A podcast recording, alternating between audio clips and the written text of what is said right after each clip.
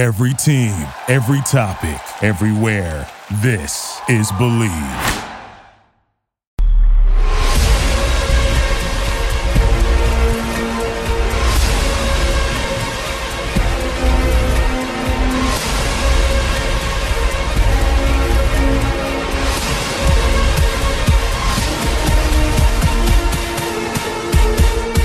Welcome to the Drivers Meeting Podcast, presented by Bet Online.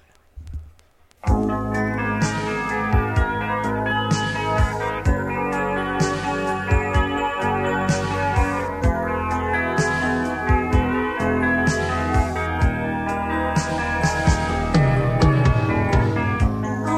Welcome back to the Drivers Meeting Podcast, another episode, and we are back. Uh, I mean, back as in NASCAR. NASCAR is back in action. We had a great weekend at Watkins Glen, as I said, four races going on, and we'll get to that in just a second. But first, I want to give a shout out to our awesome sponsor, Bet Online, the fastest and easiest way to get into all your sports action, and it's where you should go to win money today if you're into sports betting. Whether it's live bets during games or futures for who you think will win the championship, BetOnline has all the latest odds, news, and information for all your online sports betting needs. So make sure to visit the website today or use your mobile device to join and receive your 50% welcome bonus on your first deposit. So before the next big game, head over to BetOnline and start playing today. So I don't know if you've heard, uh, but apparently former NBA player Lamar Odom may be returning to professional basketball in Spain soon. Uh, I was reading a press release on how he started taking pH balancing alkaline su- supplement called Balance 7. And that's what has helped him bounce back from his hospitalization in 2015. So the cool thing is we've got a promotion running with Balance 7 right now on the Believe Podcasting Network, where if you go to their website, balance7.com and use the code BELIEVE at checkout, you'll receive a free four ounce bottle of My Smooth Skin with any purchase of Balance 7 products. That product retails at $13.99. So I'd say it's worth it. Again, head to balance7.com and use the code BELIEVE at checkout to get in on the promotion. I know it will. If it worked for him, it can work for you too. All right. So we're here on the drivers meeting podcast uh, after a week at Watkins Glen racing. But first of all, I, I really am excited for our guest today. Uh, for me personally, I mean, as, as a kid, and I know so many people watching NASCAR have watched Monster Jam and different uh, other types of motorsports. I mean, we just recently had a couple collaboration, like me and you, Scott, were talking about with NASCAR, and Gravedigger was on the number four of Kevin Harvick's car. But I mean, for me, it's really cool to have you on here, Scott Douglass, the voice of Monster Jam for years. You know, I, I think it's really awesome having you on here. We're just talking about your show that you do, which I, you're also recording uh, later tonight. So, how has that, you know, been for you, kind of taking on that weekly? It's it's it's a whole new world, and and of course, you know, uh, like so many people, you know, the pandemic left us uh, with with a lot of questions. Okay, what's next? Because what we had done for me, what I had done for thirty years, you know, just went away, and um, so I got some, you know, I got got some great people that, that I can work with, um, who I've worked with for years, and so I started picking a lot of brains, and uh, created my own company, Scott Douglass Media and uh, uh, my buddy Matt Isbell, uh, who, who, runs a company called Overdrive Reality Productions, builds websites. And so that was, you know, kind of phase one. And then getting the right equipment. So I have a home studio and I'm able to do voiceover work, vocal coaching, anything like that from a home studio. Because clearly, for a long time, you know, wasn't going anywhere. And it was how could you find a way to make a living here? And Matt actually uh, came up with the idea. Actually, it was my daughter first beating up on me for no, no social media presence uh, but then, then Matt took that idea um, to the idea of doing a talk show.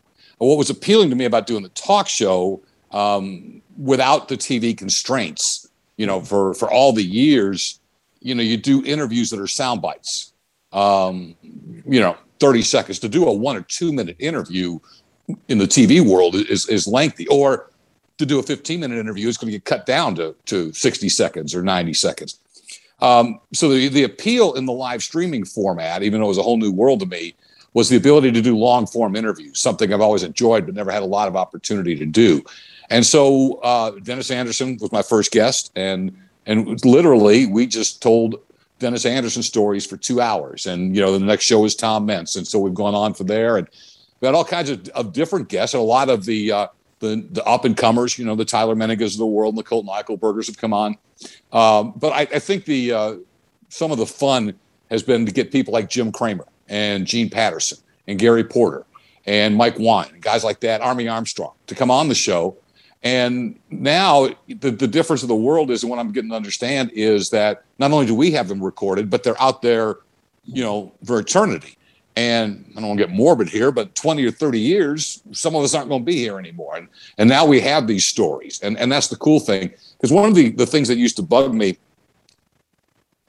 trying to um, call Monster Jam and Monster Truck events um, was the early days. Nobody kept stats. There wasn't a Elias Sports Bureau. There wasn't the great, you know, stuff NASCAR created to track every race. And, you know, so many, who knows how many wins Dennis Anderson has, you know? Uh, there's no way to know because really until Monster Jam, and, and I was one of the ones who did it, and a guy named Larry Jewett especially, we, we kind of took the ball and ran with it. But really in the World Finals era is where we have good stats. And now there are people online keeping them. Um, you know, a lot of uh, big fans keep their own stats and we'll, we'll, track everything happening in all the different series. But um, yeah, so so having some of that history and being able to put it out there, Twitch is a different platform. We've enjoyed it. Um, we may try to expand it here soon, but uh, yeah, we're gonna gonna keep doing the shows there for now and and uh, looking for some more fun guests. Man, yeah, and I know you were talking about all the guests you've have had on and the way that Monster Jam like didn't you know keep stats before maybe and stuff like that. I know it's like it's definitely evolved a lot, like the sport of, of Monster Jam. I know because before going to events, you know, it, it was kind of now that now they have so many different more competitions. I know there's like a there's point standings they have for different um, you know groups. They kind of put people in on different tours and stuff like that. Like what have what have you noticed like most? uh, how how Monster Jam is transitioned, kind of you know evolved over time, like added new things, but still stayed as like that big excitement thing that that you want to go to every time it comes. You know. Yeah, and and what we found post pandemic, or well, I guess we're still kind of dealing with it, but as things have opened back up, um, there've been a lot more opportunities for other promoters than just Feld Entertainment, and just Monster Jam.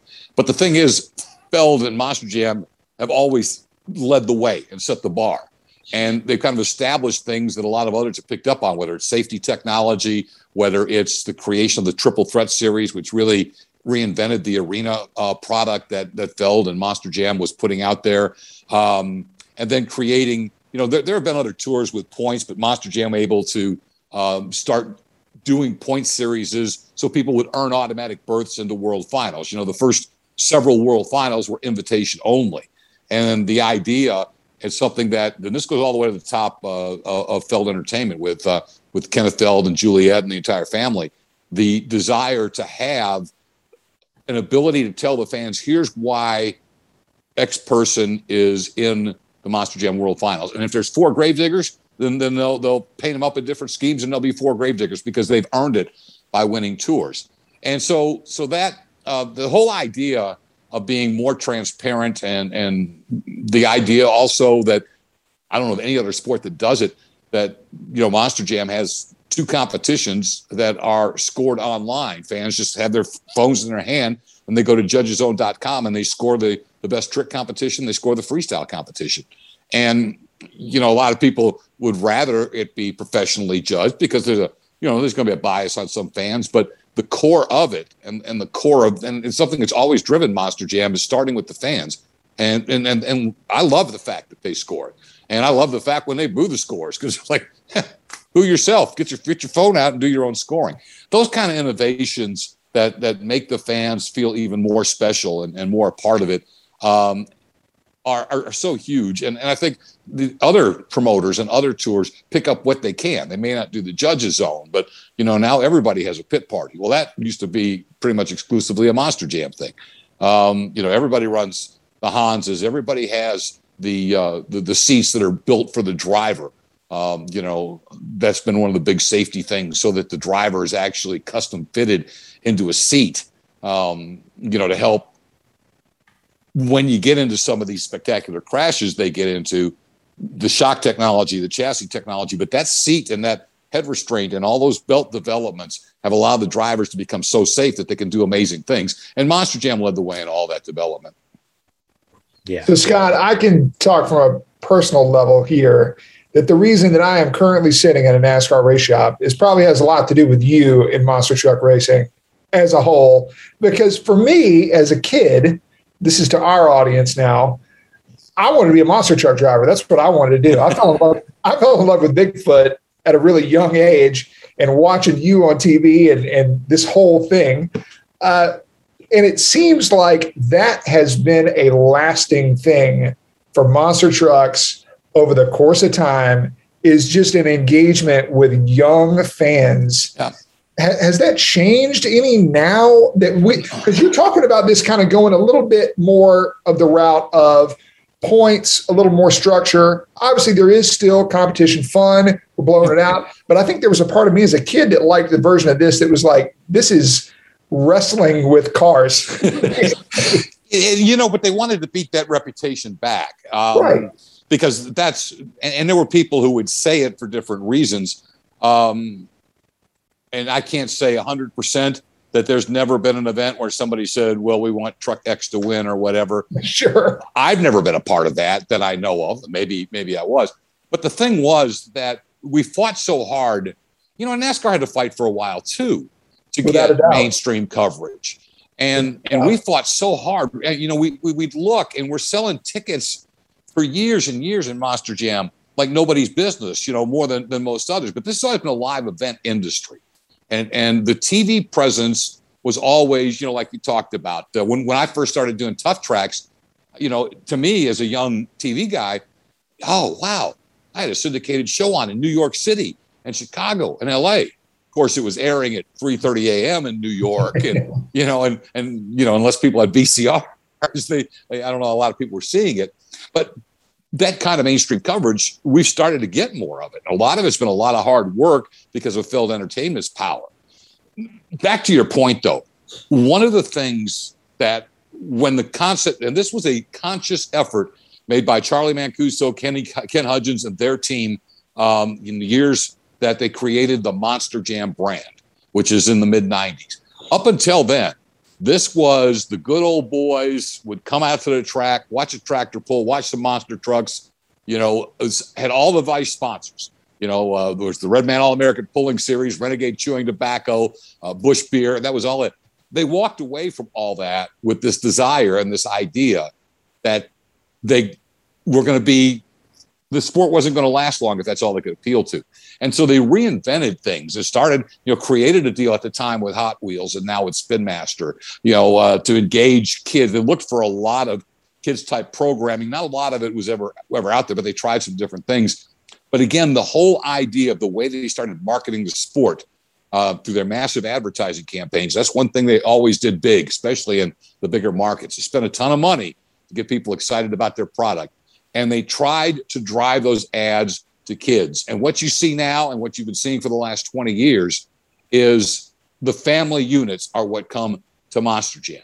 What excites me is that kids fall in love with it for the reasons you just said. And so many of them, as they get older, continue to follow it and they like the idea of the champions and the points and the winners and the losers. And then the coolest thing about it is when you go back to events and somebody will come up and see me in a pit party, talk about seeing me as a kid, and they're standing there and they've got their six year old son and daughter who are there at the event.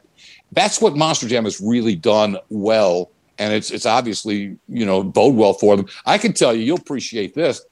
I had a lot of history with NASCAR from my days as a promoter at Louisville Speedway and, and Altamont Raceway and some other tracks that I worked with. And um, so I, I, knew a lot of the NASCAR people, um, Bob Duvall and some of the people who were in the uh, in the offices there. You know, Brian France and a lot of those folks. And Bob actually came, uh, asked if he could come and, and, and walk around with me at the Monster Jam pit party in Orlando, which is the pit party of all pit parties. It starts, you know, overnight, and at eight o'clock in the morning, they got all the grills going and they tailgate, and the pit party goes on. And they were trying to look, how do we and and you know because I think every major sport, baseball seems to be the one that has the biggest problem. But I think everybody looks at how do we grow our sports with kids when they're especially when they're all sitting on on, on these devices these days. And that's why I think the iRacing thing and all that's helped NASCAR a lot. You know, um, that was all there was before sports came back. It was fun to turn on Fox and watch iRacing. I didn't believe it.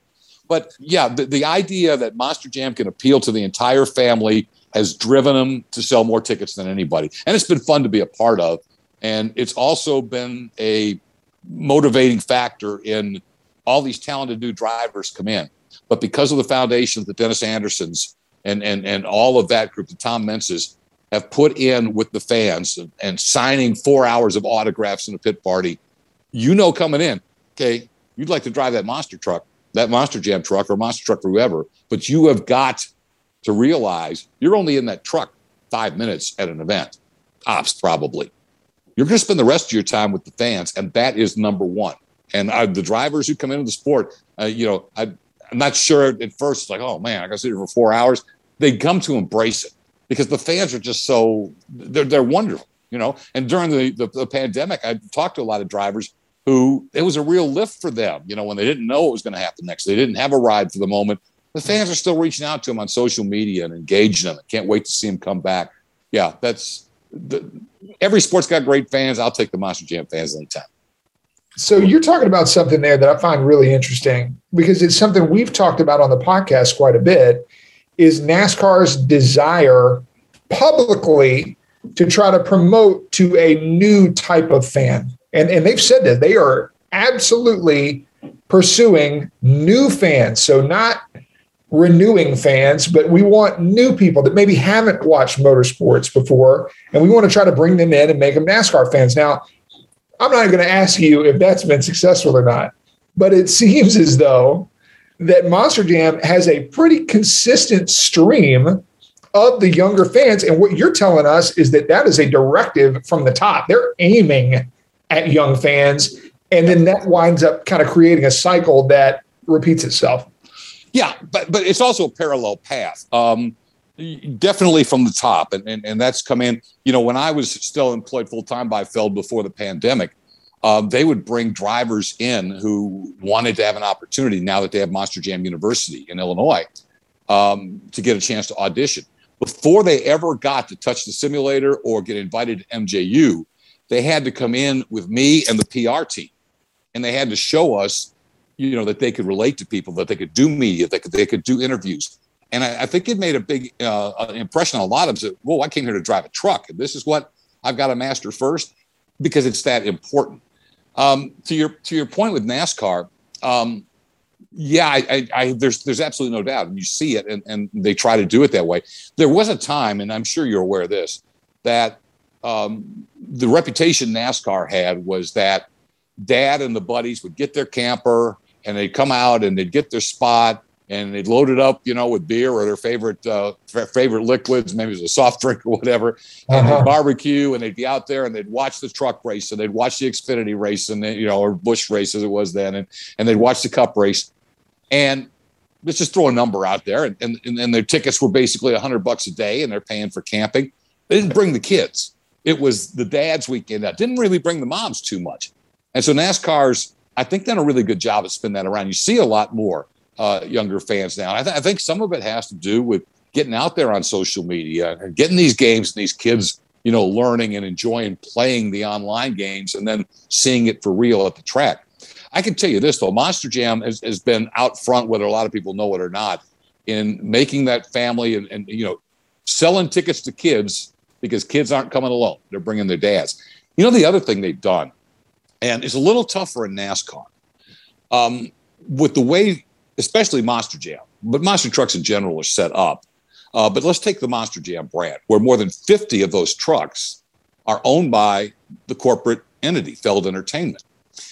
What you get then are trucks that, no, they're not 100% equal, but they're, they're, as a general rule, pretty close. The equipment is pretty close. You know, back in the days when Bigfoot rolled out Bigfoot 8, nobody could stick with him. That doesn't happen anymore. Um, if there's an innovation, everybody's going to have the innovation. They're going to have it probably pretty soon. So it, it wasn't about who could attract the biggest money sponsor or who could get a, a better piece of equipment. And so what they did was look not only in adding their fan base by the way the drivers treat the fans, but also putting faces out there on the track that people could relate to. And, and Dennis will be the first to shake his head and understand. But back in the day, you know, there's Dennis and there's Andy Brass and there's John Moore and there's Kid Rarigan. There were a bunch of good old Southern boys, and they built the sport, and then it started to move around. Now you got you know, one of the top drivers is, is an African American, Bari Musawwir, who drives the zombie truck. Two of the reigning world champions, they've got seven because they have all these different categories. Two of them are female. Linsey Read is the world freestyle champion. Cynthia Gauthier is the high jump champion.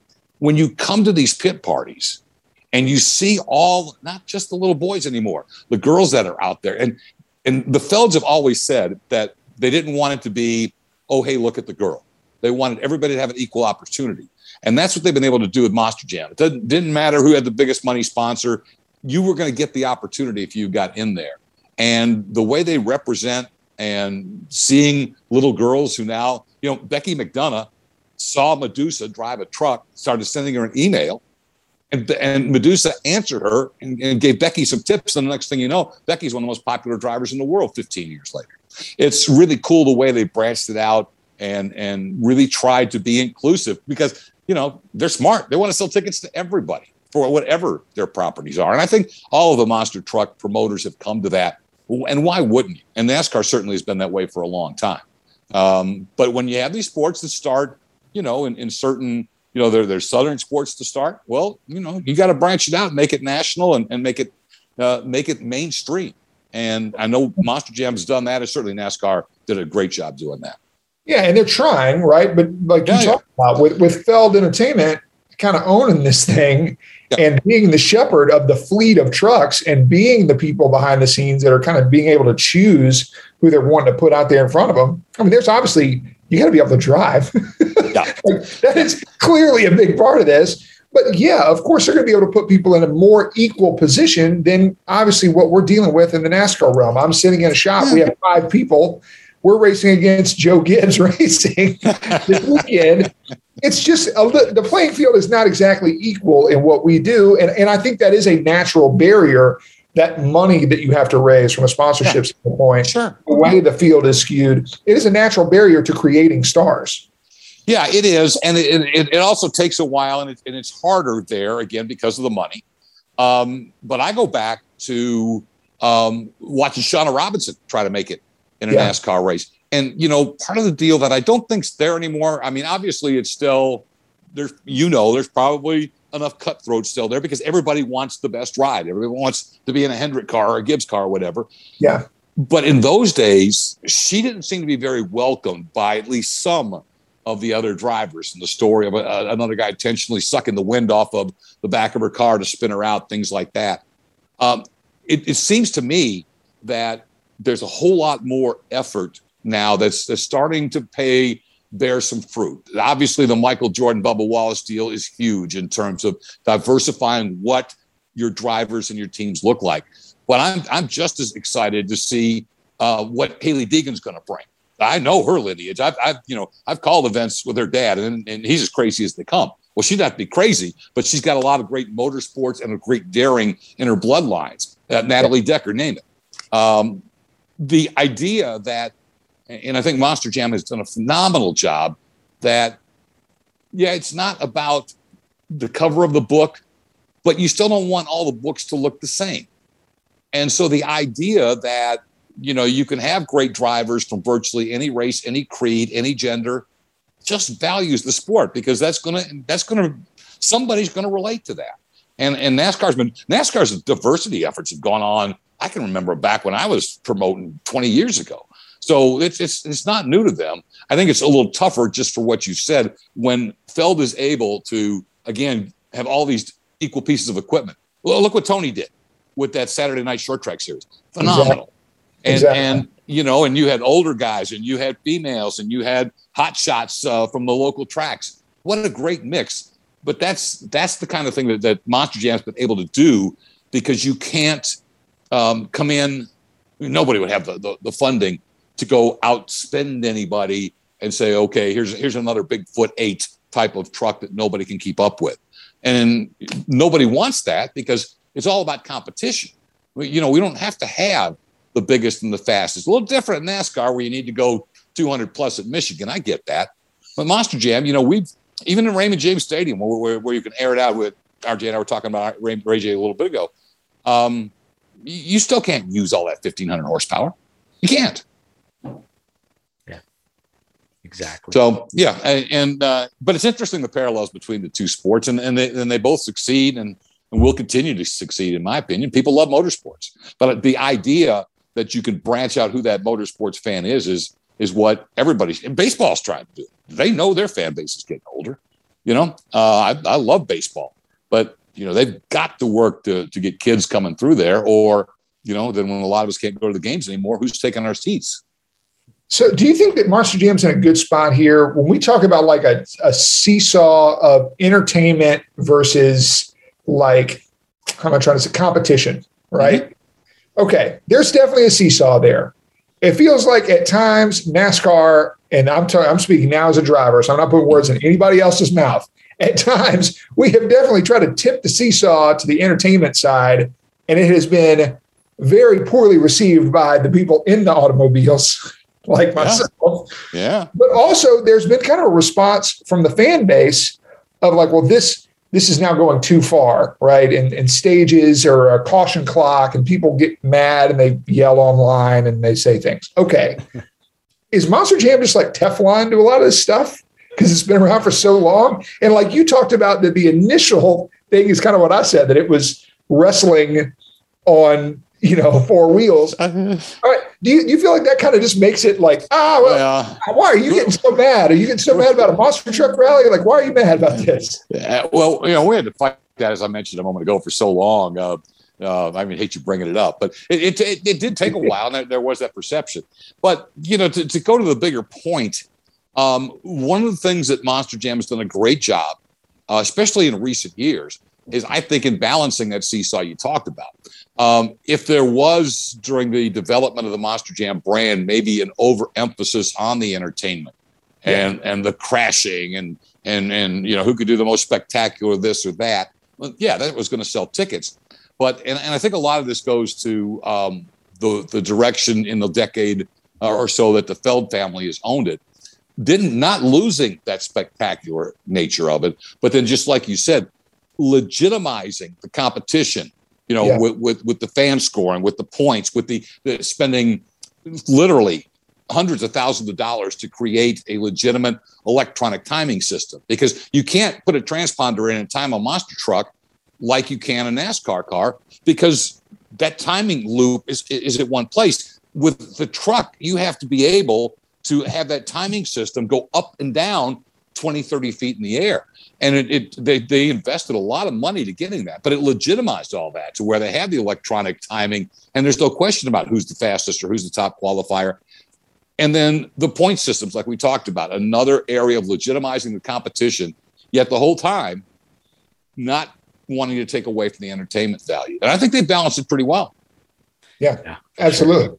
I, I really enjoy it. I mean, the, the, way it's evolved, I think it's been like it's it's been great because it. I mean, when you look at Monster Jam, it, it is definitely different. I mean, than it was before, than it is now. But it but it felt like it's evolved. You know, it's been over time. There's been some slowly changes and things like that. And and lastly, the last thing we'll kind of touch on here is we like to talk about you know TV broadcasting stuff on here. I know Monster Jam people who miss uh, the speed channel um, definitely know what Monster like Jam me. is. They, yes. Yeah, they know who you are. They know NASCAR. All the motorsports are on there. I mean, I, I see the hat back there too. I mean, Speed Channel is just, uh, it was great for NASCAR, for Monster Jam, but for Monster Jam specifically, then you guys moved over to, you know, Fox Sports, Fox Sports One when it took over, and then now being at, you know, NBC Sports. And that was kind of the biggest change I felt like was Fox to, to NBC because it was like a totally different swap. I don't know uh, from your perspective, you know, how has that been, you know, with, with the TV deal deals? And like you said, it's not a live production thing. You know, it's more so you know entertainment and what we talked about, getting the, the, the kids and stuff like that. So how is how do you think has that been on Monster Jam, like the transition from uh, networks, kind of over the past maybe ten years? Yeah, you know, and and this year, um, Feld had to go through so because of the size of their company and because they are the industry leader. I don't know that anybody's ever going to appreciate the hoops they had to jump through and all the things they had to do just to get any event back up at all. Yeah. Uh, you know, some other folks were able to go to smaller places with with with with less restrictive rules. You know, Feld was going into major stadiums and and, made, and, and they did all these amazing things. So, but what they did do during the time off. They did some reinventing. And one of the things that I really enjoyed about what they did with the switch to uh, NBCSN in this year was that they literally, in the days that I did it, I actually had the best of both worlds. I would go do an event live. I'd tell you the truth, I'd get paid as the live event announcer. And then three days later or three weeks later, whatever schedule we were on, I'd get another paycheck to go in the studio and voice over a product that had been edited into that hour time frame. What they did this year is they took Scott Jordan and Colt Stevens and Leslie Mears, their broadcast team, who did a phenomenal job. But they put them, and I know for Scott and Colt, Leslie always was at the events, but for Scott and Colt, I can't imagine how exciting that was to be in the booth at the event rather than waiting for it to come back in the studio. They called the whole thing, and then the editors put it into the one hour product. And I, and I thought it paid dividends for them. Um, but the, the product continued to evolve. You know, speed was the best thing that, that I thought ever happened to us. Yeah. We, when I started, um, TV deals seem to be three years at a time, and and that's still pretty much uh, the norm for a lot of programming. Um, you sign three year deals, but it seemed like we'd go in three year runs. So my Tough Tracks run was three years, and then it went away. And then the next big program that came up was Monster Wars, which a lot of people remember, where that really was total entertainment, but it fit in a little bit with the start of appealing to the younger crowd. But I, I didn't get to announce that one. That's the one show I didn't get. Joe Lowe, my, my, my good friend, uh, resting in peace and watching down on us every day, uh, he did that one for the three years. That went away. They created a magazine style show called Inside Monster Jam and brought me back in for that. Um, and then the the major move for us was the final piece of nationalizing the top level of the sport was when Charlie Mancuso and the company at the time that was became Clear Channel, Live Nation. I think it was may have still been SRO at the time. Um, bought the company called USA, which was the Western, more Western based company. But USA had the TNN Motor Madness deal. Yeah. And so we go to TNN on Friday nights. And that was an experiment that showed we weren't ready to, to do that. It was funny watching Dusty Rhodes out there on, on the show because he was one of the hosts. But what it showed at first was that it's going to be tough. Although we did do a really successful uh, one off deal on speed a few years later where we televised from Atlanta live. It had the best ratings. Um, that was awesome. Yeah, it, it, that worked out phenomenally. Um, but what what they found out trying to go live with the TNN deal on Friday nights and and not adapting to a live event's got downtime. A live event intentionally has downtime. Right. The promoters want you to go buy their the, the the building's hot dogs so they're happy. They want you to go buy a t-shirt. You're not doing that sitting in the seats, or at least maybe you can now with all the devices. But so the, they weren't designed to just go live. Um, and so we, when we took over TNN, we went back to the the tried and true. Okay, we're going to put it in an hour format. They changed the time, and it ended up being very successful. Again, three year deal, and I'm stringing this out through the three year deals.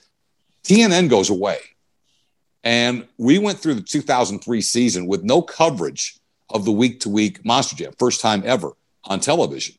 And then all of a sudden, the deal came together between the, uh, the, the people with the Monster Jam brand and with Speed, and their first coverage was of the 2003 World Finals. And we did it in post. So we had like six people at a round table. I was Joe Lowe and I and Dennis Anderson and all these people. But that launched Speed for us. And it was no longer a three year deal. We were on Speed until it became FS1 and then ended up uh, cutting the deal with FS1. It was basically a, a decade long deal, something that the sport had never had. And I believe really helped grow it at, at a critical time. So, Scott, you're in the uh, Monster Jam Hall of Fame 2020. Well, I, I appreciate that. I did want. I I want to say one you. thing. Yeah, it's behind me, and it's it, it's a tremendous honor, and, and I really appreciate it during all this pandemic because you know the announcement came before the pandemic, and then everything got shut down. We were supposed to be inducted last May, May 2020, in in the uh, uh, at the World Finals, which got canceled. But the the key people at Monster Jam wanted to do it to where we actually, and I think it actually worked out really cool to have the induction ceremony in front of fans at the live event in Orlando. Yeah. And, and that, that was all very cool and, and really enjoyed it. But one thing I wanted to mention, and let's slip my mind, I wanted to to to to get out to you guys is that one of the things that's amazing me right now, and I don't I don't know how it applies to the weekly Saturday night short track, um, which is another part of my grassroots, but Monster Jam's coming back and it and it's phenomenal, and they're coming back at that level, but these other smaller promoters are having the best years ever. And, and I've been doing some work. I've, I've done just to select events for the Renegade Monster Truck Tour that Jane Ratu and Lindsay Ratu put on. Um, but what they've been able to do here in this day where people are just starting to want to get back out, and maybe some of them still have a little money because they haven't gotten to spend a lot of money for the last year. but they've been going to these fairgrounds and speedways where Monster Jam's not going to go. Monster Jam's going to go to the big houses and bringing some of these top level trucks and these fun, entertaining shows that are really modeled after what you know Zane and Lindsay learned running from Monster Jam, and there are other promoters doing the same thing. And all these fairground shows and speedway shows are just packed, and and I'm loving it, and, it, and it's really great to see. And and there's room for everybody. And I I know that the tracks around my area have been doing pretty well. So not just NASCAR. You know, you got to have people coming out to that Saturday night short track, and and uh, I think it's it's it's been pretty good for everybody as things have eased up, but people want to stay a little closer to home. And if you can bring a good monster truck show to them in their hometown, I think it's a smart thing to do. Well, you have brought a lot of monster truck shows to a lot of people, including me, over the years, Scott, and we uh, we really appreciate you spending some time with us today. Guys, it's been a blast. I've been doing so much asking other questions. I forgot when I answer them. I go on and on and on. I hope I didn't run you over your time here. you didn't run us over a bit, man. It was great having you on. Not man. My, my pleasure. Thanks for having me on. Yeah. Yeah. It's been so cool having you from a personal note. I mean, I was running around like 10 years ago at Monster Jam pit parties, you know, looking for, for drivers. And I got you, I got your autograph in like 2010 or something like that. I mean, I got mil- I got hundreds of like monster truck toys still up in my closet and everything. Yeah. And like Love you said, it. it's a thing Love where it. you can look back at Monster Jam and be like, man, I like that was so cool when I was a kid, but it's still something that people my age, Tommy Joe's age, older watch today because it apply it applies to everyone. It's so cool. And it, it really yeah, does. Really it, really is a sport where we, where granddad and and and the grandkids and the parents are all there together many times. Yep, you're right. Exactly. And Scott, I'll, I'll make sure that when my dad uh, sends me the bill for all this racing that I've done in my life. Yeah. Yeah. I'm gonna, I'm gonna, co-sign your name on it somewhere down there. I think I, I re- doing this podcast with you, I realize now how much of this I can trace back to you.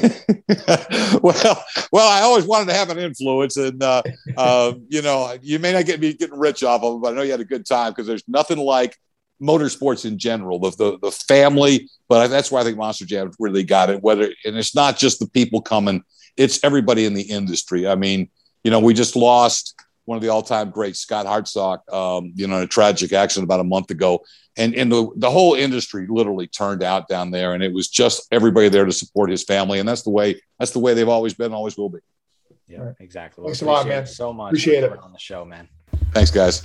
All right. So, really appreciate uh, Scott Douglass joining us on the Drivers Meeting podcast. I mean, great insight from, you know, just not even just Monster Jam stuff I didn't even really know. I mean, from or know that he knew uh, from Monster Jam uh, to NASCAR, uh, motorsports, Saturday short track racing. I didn't even know he watched the SRX series, but I'm so glad he did. I'm glad. I mean, there was a lot of people uh, that that SRX series really caught their eye. So, really glad to have Scott Douglass on here. And for me, on a personal note, I mean, like I kind of noted at the end of, of, that part of the podcast, I mean, growing up, I mean, not only was I a huge, you know, NASCAR fan, I mean, I'm still growing up, obviously, but, you know, when I was little, little, um, you know, obviously huge NASCAR fan, but huge Monster Jam fan as well. I mean, I just, you know, that was a big part of, of me watching the Speed Channel, tuning that on uh, every week you know, to watch Monster Jam, whatever shows they would produce. And like you mentioned, that one live show they had in Atlanta, Georgia. I mean, that was awesome. I mean, I in a perfect world, we wish there were more of those live events for Monster Jam. You know, when I was always thought of Monster Jam, for those of you listening who have watched it before,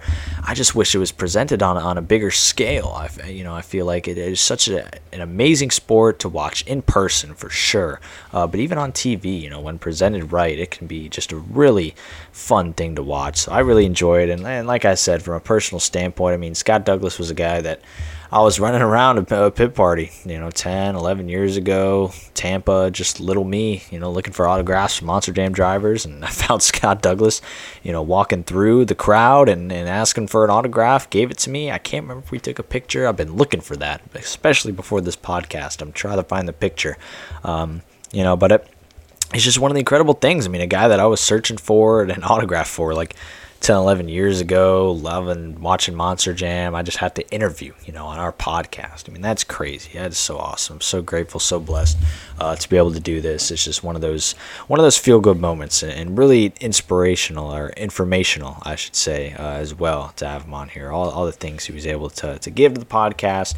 Uh, love to have different uh, types of guests on here as well. Having Scott Douglass from Monster Jam. I know in the future there's a potential we could have, you know, uh, some football players, some baseball players, different people from other sports to give their insight on what they do uh, as an athlete and also their insight, you know, as NASCAR, as a fan of the sport sport. So I'm looking forward to it. Uh, we should have some awesome guests on here in the future. So what we had planned for the second half of this podcast. Um, was really supposed to be like like a draft. Uh, I had this thing me and Tommy Joe were gonna do potentially like something like a draft, free agent draft, do some cool little games, maybe take some questions. Uh, but Zoom Zoom wanted to act up a little today, uh, I guess, and they decided to just explode uh, the second file that we recorded earlier uh, for right now. And I like to keep this on a, on a, normal schedule. I like to upload usually on the same days every week, and I feel like we've had a great podcast so far. So we're probably uh, going to save that draft until.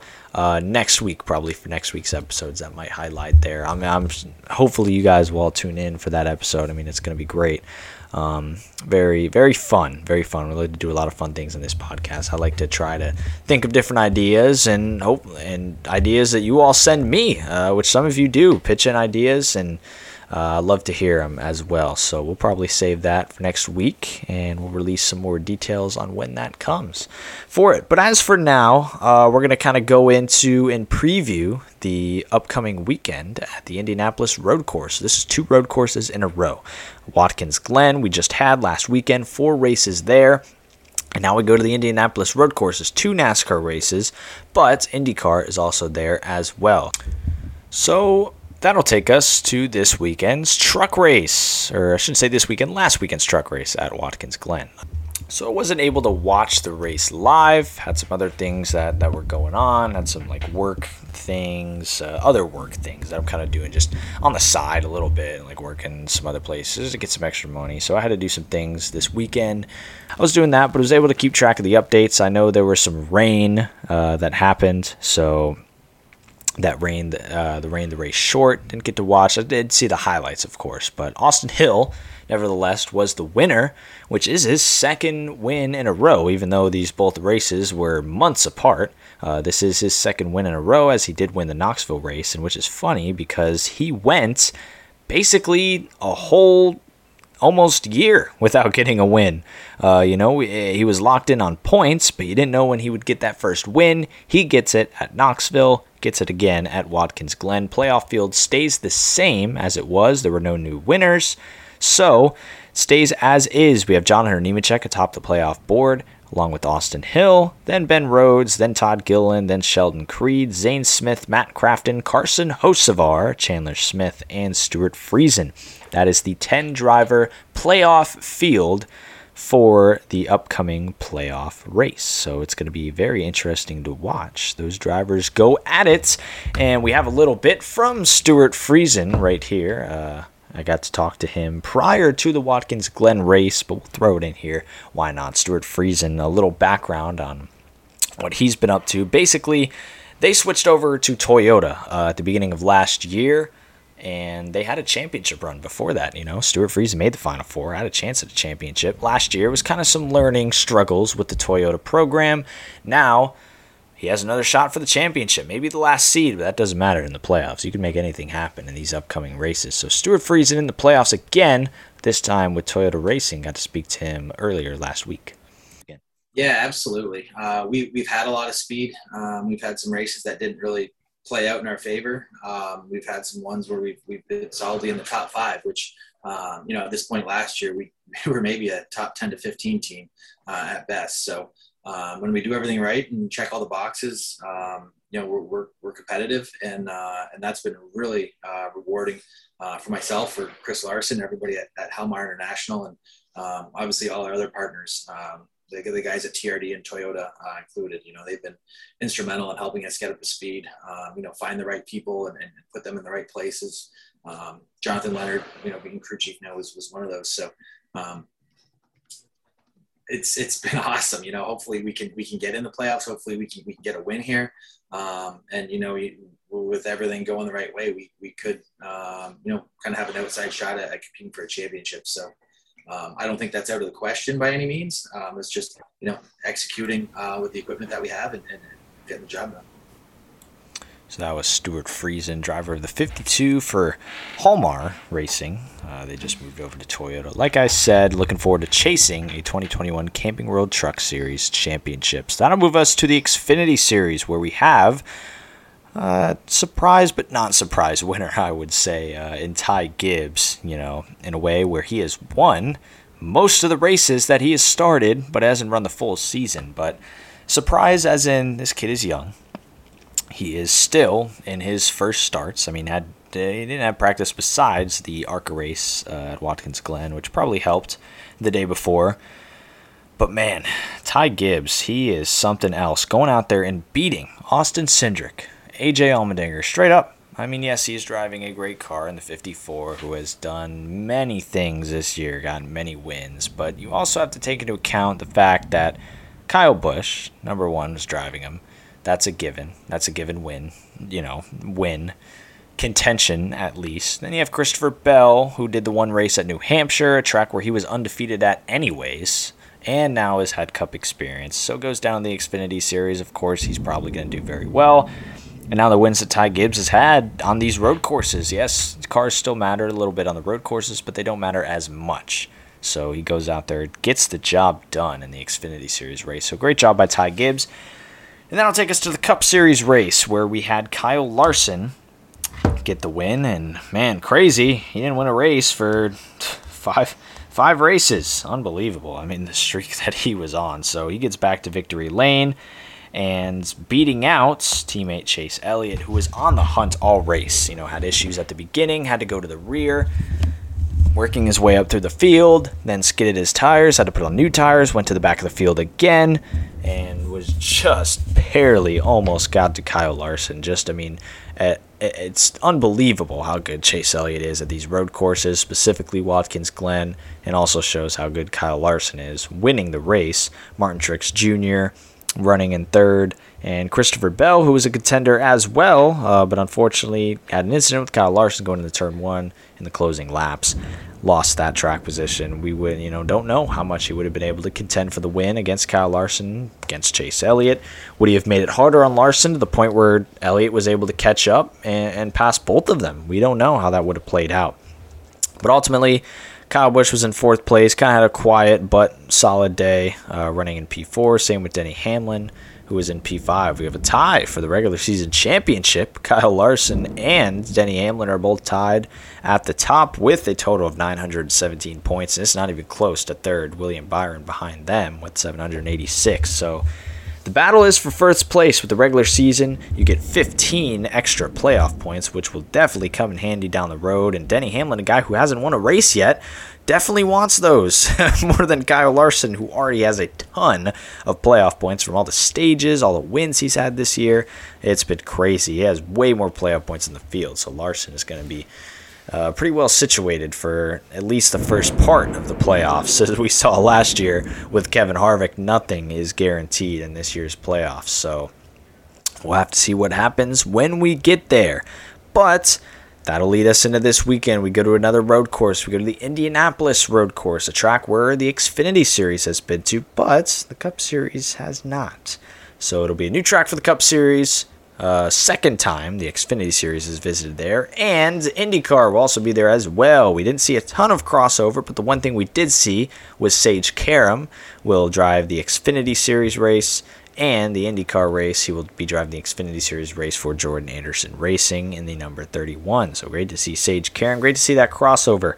And of course, Jimmie Johnson, um, you know, driving for Chip Ganassi Racing in the IndyCar Series, who will be there as well. So that would actually be pretty cool. Jimmie Johnson will be in the NASCAR garage for the first time in a while, basically. So he will be there while we will be there. It'll be interesting to see. Cody Ware, I believe, is doing the IndyCar road course race and the Cup Series race. I think he had the option to do like all of them. I think the Xfinity race too, but that would have been a lot for Cody, uh, a lot for anybody. So Josh Bilicki will be running the race in 17, I believe. And let's talk about that Xfinity Series entry list. Uh, it's kind of sad. This is the last week, or no, sorry, Josh Bilicki's he's in the 07. JJ Yeley's in the 17. So that will give us an interesting opportunity to talk about this Xfinity Series entry list. I mean, we talk about it a lot. And it's kind of sad. This is the last week of practice and qualifying before the season finale at Phoenix. So, all the way till November, we'll have to go uh, to find our next and final race of practice and qualifying of the season because we hope it is back in full effect in 2022. So, with the pra- race with practice and qualifying in the Xfinity Series comes a bunch of driver changes. Everyone's going to be fighting for owners' points to get higher with owners' points and to get in the race, really, to qualify into the race. So, with this being the last race with practice and qualifying until the season finale, this is it for teams. This is make or break right now. This is make or break for the 13 team at MBM Motorsports. They have to have a big night, a big day uh, to get in the top 40 because they're not there right now. Uh, so they put in Stephen Leicht in the seat in the 13. We've seen JD Motorsports struggle in qualifying before at these road courses. Like I had mentioned before, Jeffrey Earnhardt, I believe, hasn't qualified for a race with qualifying, I don't think. So they went full out road course ringers. Spencer Pumpelly is in zero this weekend, and for Jeffrey Earnhardt, Ryan Eversley is in the number six, and for Ryan Vargas. And Mike Skeen is in the 15 in for Colby Howard, and you have Landon Cassill in his regular number four car for the team.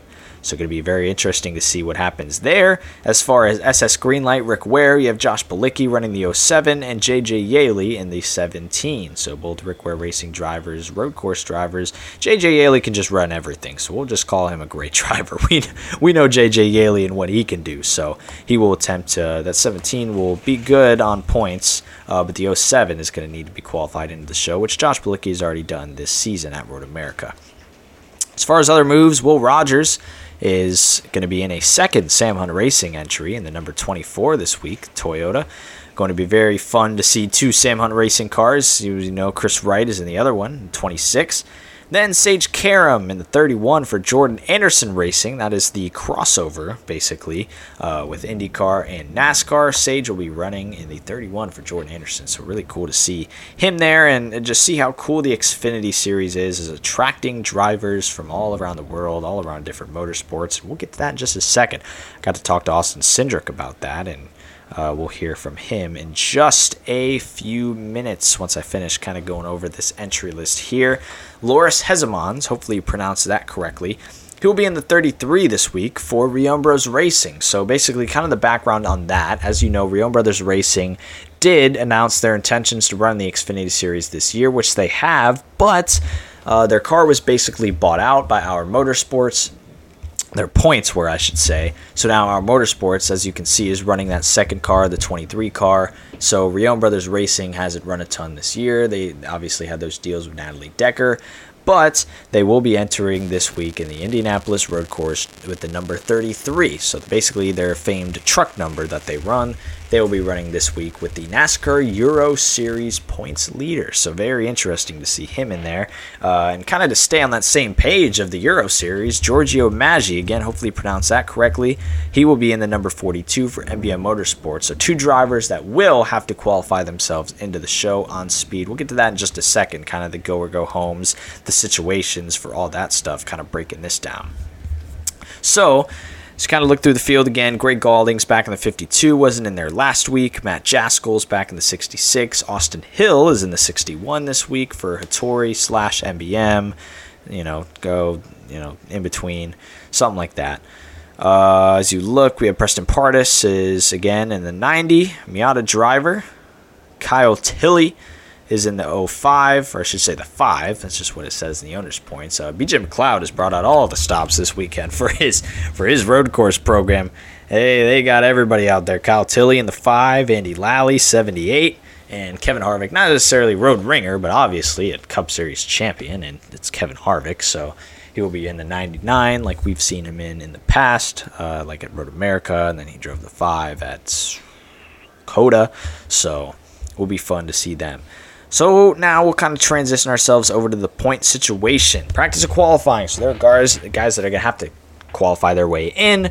There are also drivers that you know, not in the go or go home situation, but can still be bumped out as we've seen in the past. So the official go or go homes, uh, this is the biggest field we have seen since the season opener at Daytona, where we entered 40 cars.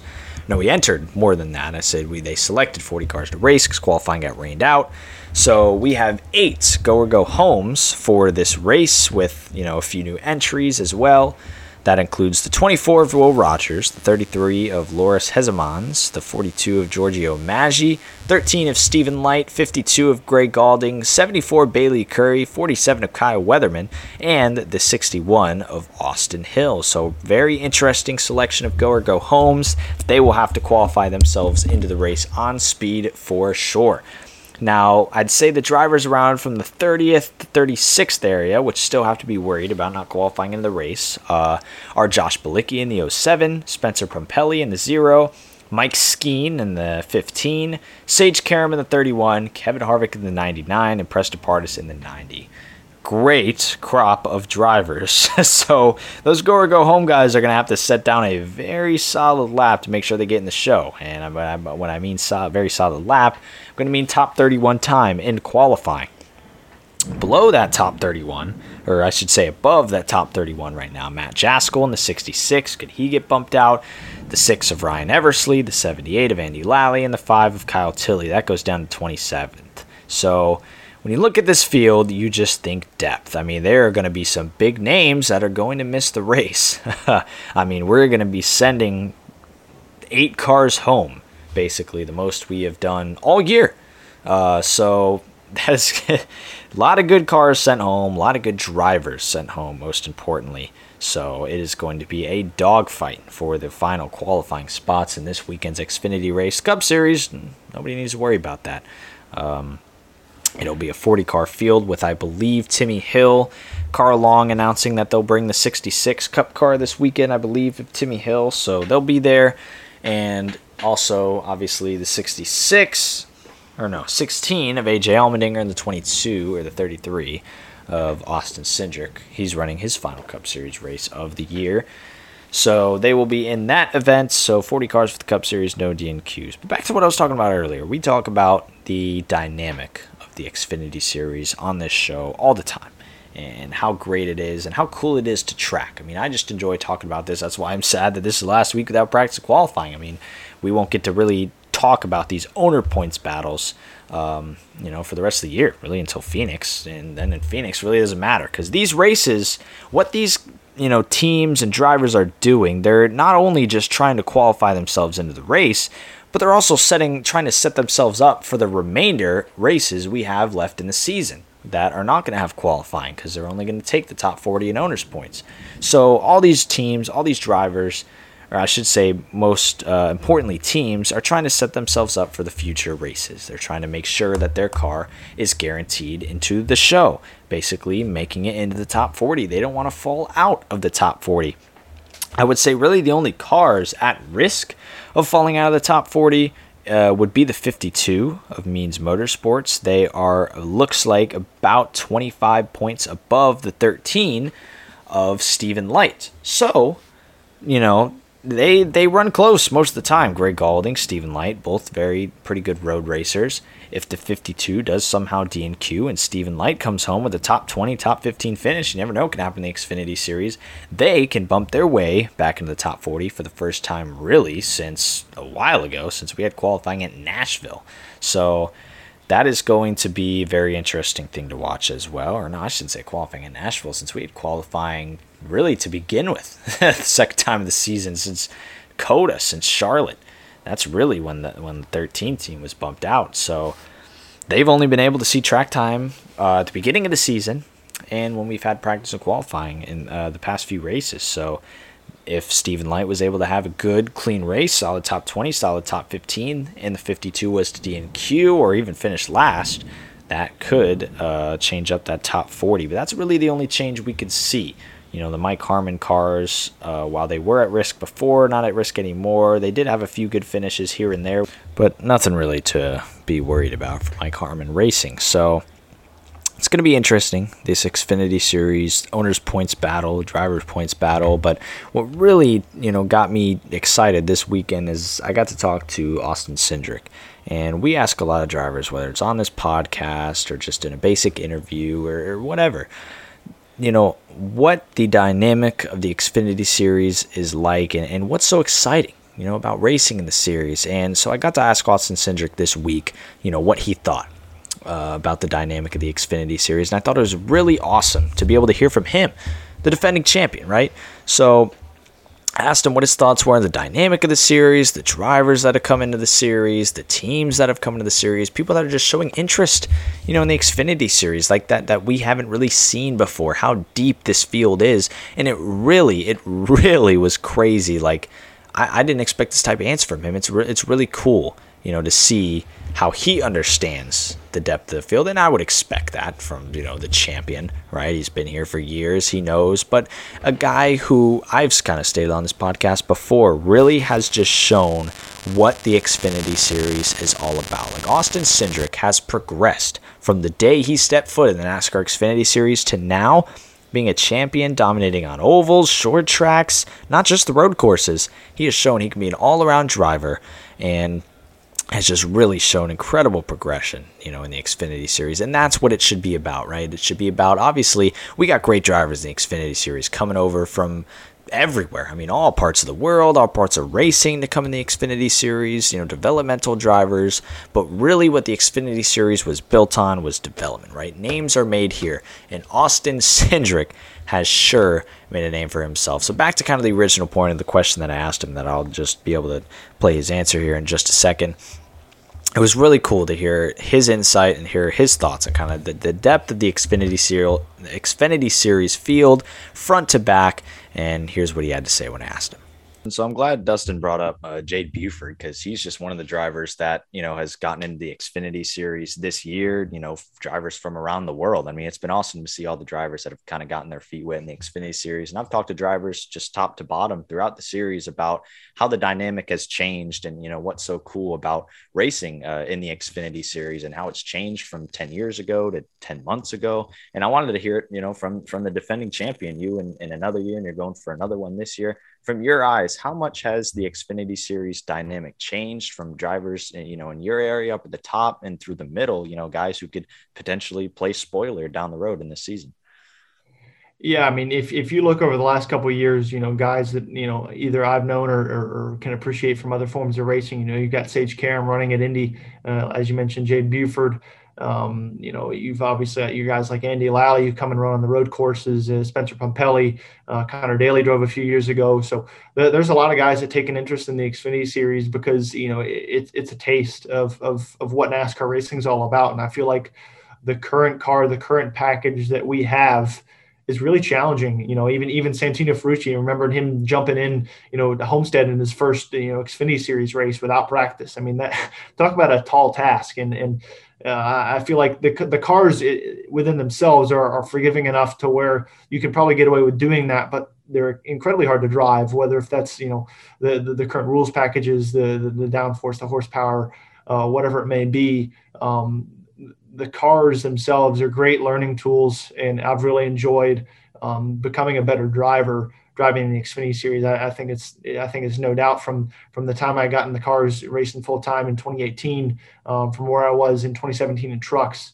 Um, I, have I had to grow a lot as a driver, and I, feel like those cars have been great learning tools, and um, that that that's exactly what that series is for. You know, the the, the tagline is "Names are made here," um, but but it's it's it's kind of a make or break series, and and you either got it or you don't.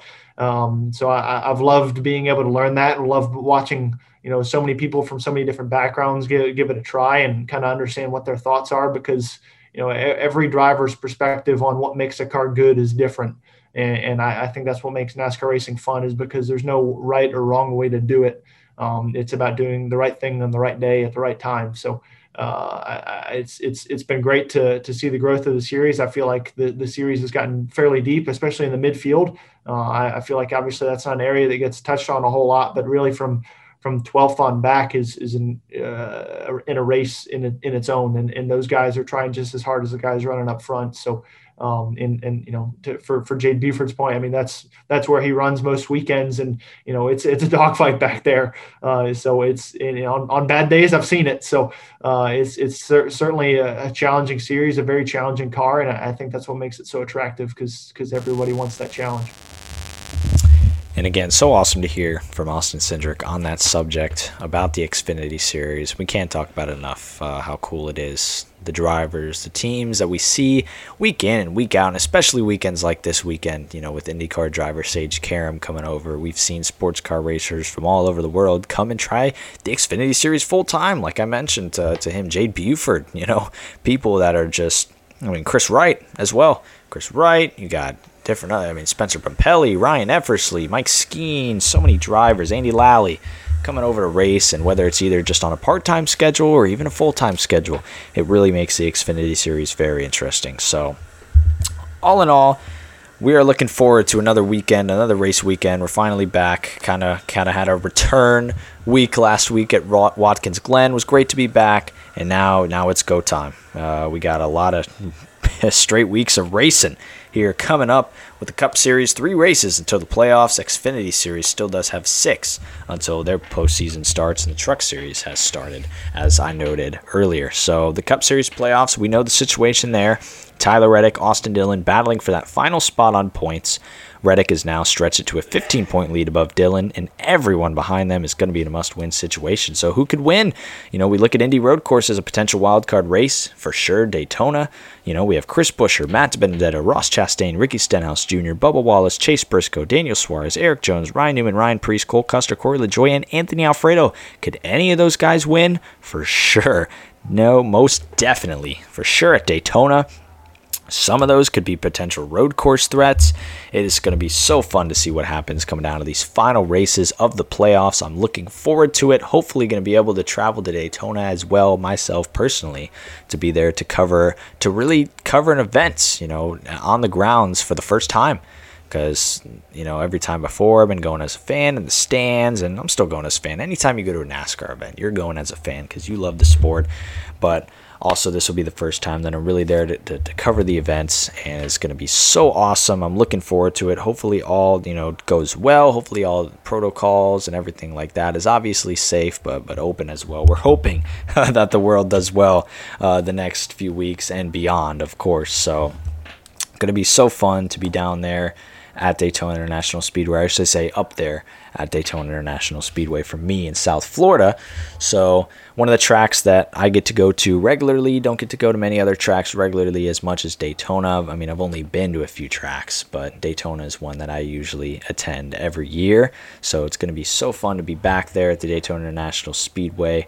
But we got a few races on our radar before that NASCAR Cup Series, Xfinity Series this weekend at the Indianapolis Road Course. Then they head to Michigan the following week with the Truck Series at Gateway and then the playoff cutoff race for the Cup Series at Daytona. So, going to be so much fun, and I thank you all so much for tuning in to this episode of the Drivers Meeting podcast. We'll have a lot of fun episodes planned for you in the future, uh, like that draft that I talked about earlier that we couldn't do on this show, but we're going to have it on next show for sure. Going to be a lot of fun and a lot of cool events also planned in the future, so make sure to stay tuned. So, hopefully, everybody enjoys this weekend's races. You got the Xfinity race, 4 o'clock p.m. Eastern on NBCS and then the cup race is, let's see, 1 o'clock p.m. Eastern on NBC. So a lot of fun planned for this weekend. Hopefully everybody enjoys it. Remember, practice and qualifying. So make sure to tune in to all of the on-track action that you can, because I know I will. So everybody enjoy this weekend of racing, and we will see you all next week.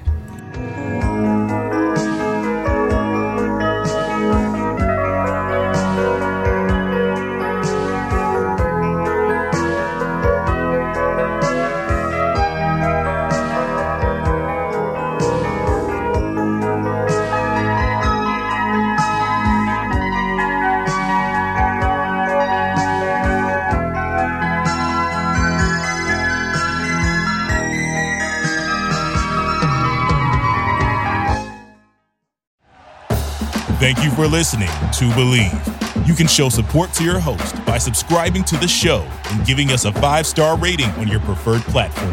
Check us out at Bleav.com and search for B L E A V on YouTube.